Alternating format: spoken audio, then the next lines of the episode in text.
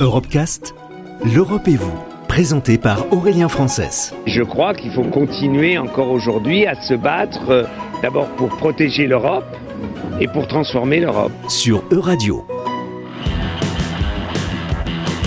Le Forum européen de la jeunesse a pour mission principale de défendre les droits des jeunes, en particulier auprès des décideurs politiques de l'Union européenne. L'organisation souhaite également encourager les jeunes à participer activement à la société et à ce titre, elle décerne chaque année une capitale européenne de la jeunesse. La candidature d'Amiens a donc séduit le jury, un jury composé de différents représentants d'associations publiques et de collectivités territoriales européennes et internationales. Plusieurs critères ont été retenus Frédéric Picavet est membre du conseil d'administration du Forum européen de la jeunesse. Elles doivent montrer une forte motivation à améliorer les conditions de leurs propres jeunes en les prenant activement en considération dès le début du processus décisionnel.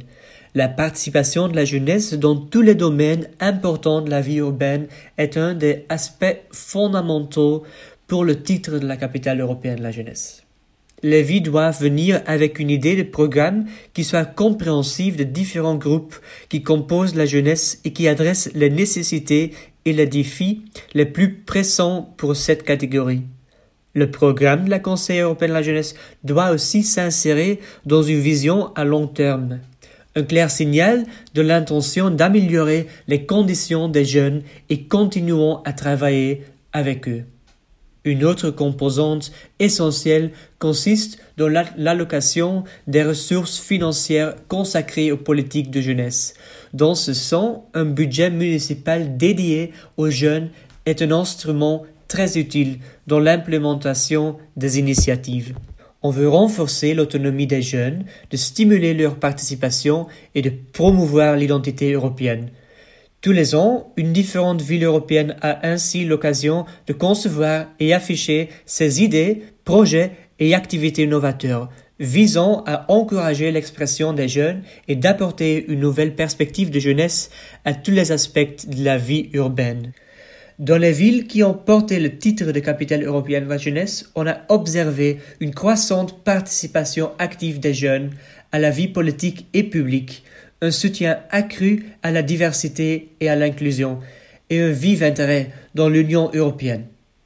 Ça sont tous des éléments souvent oubliés au niveau local, qui contribuent néanmoins à éloigner la méfiance des jeunes envers les institutions politiques et leur pessimisme à regard de leur avenir. Les vies, une fois considérées comme championnes dans la matière, gagnent aussi une attractivité d'étudiants et de jeunes travailleurs, tout cela va au bénéfice du système urbain, bien au-delà de la seule catégorie des jeunes. Mais que ce soit bien clair, les vies sont sélectionnées par un jury qui évalue la qualité de chaque candidature et pas le positionnement géographique ou le contexte politique vigeant au sein de la vie ou du pays. Amiens a été vie candidate en quatre occasions. C'est le parfait exemple que la persévérance paye. Outre que la vie picarde, seul Robert a présenté une candidature parmi les vies françaises. Le titre est relativement jeune, sa publicité en France ainsi qu'en Europe est une chose sur laquelle on est en train de travailler.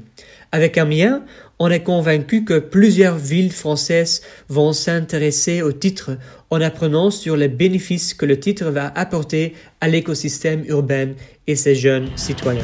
En raison de la crise du Covid-19, de nombreuses festivités prévues au printemps ont été annulées mais seront de nouveau programmées l'année prochaine. Amiens partagera alors son titre avec la ville lituanienne de Klaipėda, capitale européenne de la jeunesse 2021. Retrouvez l'intégralité des Europecast sur euradio.fr.